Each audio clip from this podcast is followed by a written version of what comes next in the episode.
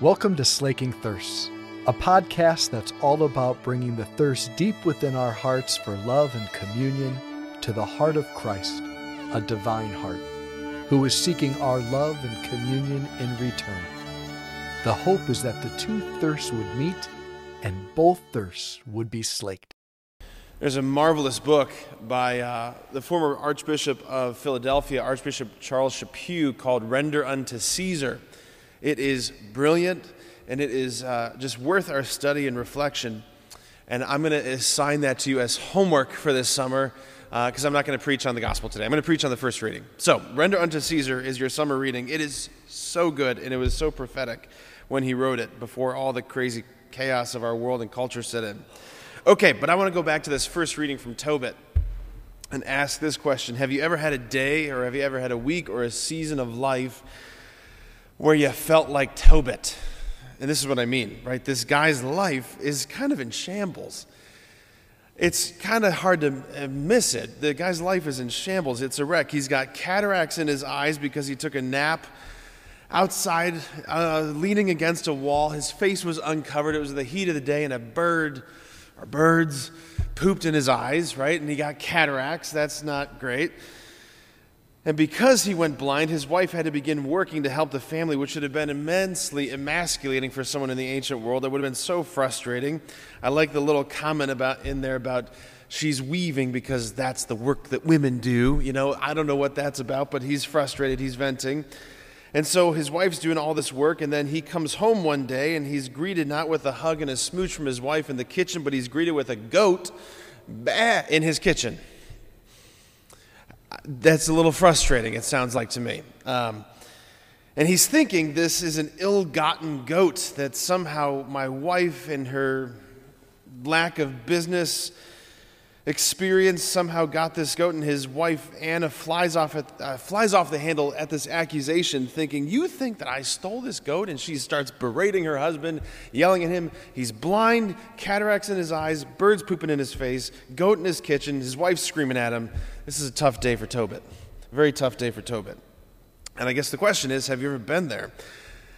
Have you ever been there in that sense? Have you had weeks or seasons of your life where you're just like, God, really? Like, I'd be so grateful if you could get this metaphorical goat out of my metaphorical kitchen and just solve this issue for me. You know, one of the most merciful things that I've, I've come to realize that our God does, just looking at my own life and the lives of other people, is that He lets the mess in sometimes. It's one of the most merciful things that He does. He lets our plans crumble, He lets our nicely organized, spreadsheet life kind of fall to shambles. He lets the goat in, so to speak, in our lives. Because what happens, we get insulated by our own presumption, we get sort of insulated by our own self sufficiency. We become convinced that we uh, are the masters and controllers of situations around us and that things are going right because we're doing it, you know? And we don't necessarily mean to, but we end up getting puffed up and prideful and we think that we're our own little gods in our own little worlds. We're in control, and we lose sight of who we are as creatures. That we flourish not by becoming more self sufficient, more independent. We flourish in the measure that we become more radically dependent. And one of the ways, one of the only ways that God has of breaking this idolatry of control in us is to let the goat in to let the mess in, to let the things come in, to let our worlds kind of begin to tear at the seams. Because here's the paradox of the spiritual life to need God more, if you find yourself needing God more, crying out more, that's a sign of spiritual health. To see the depth of my sin more clearly, to see my ever growing need of His mercy, of His redemption. Like, I need you, not just like, you know, to help me with this one little peccadillo, this one little frustration that I have, but I need you in the deepest way. To begin to see that is a sign that you're moving in the right direction, right? The problem with the Pharisees, the problem with the scribes, the problem with the people that Jesus is constantly confronting in the scriptures is the blindness that they had from their prideful presumption of self sufficiency.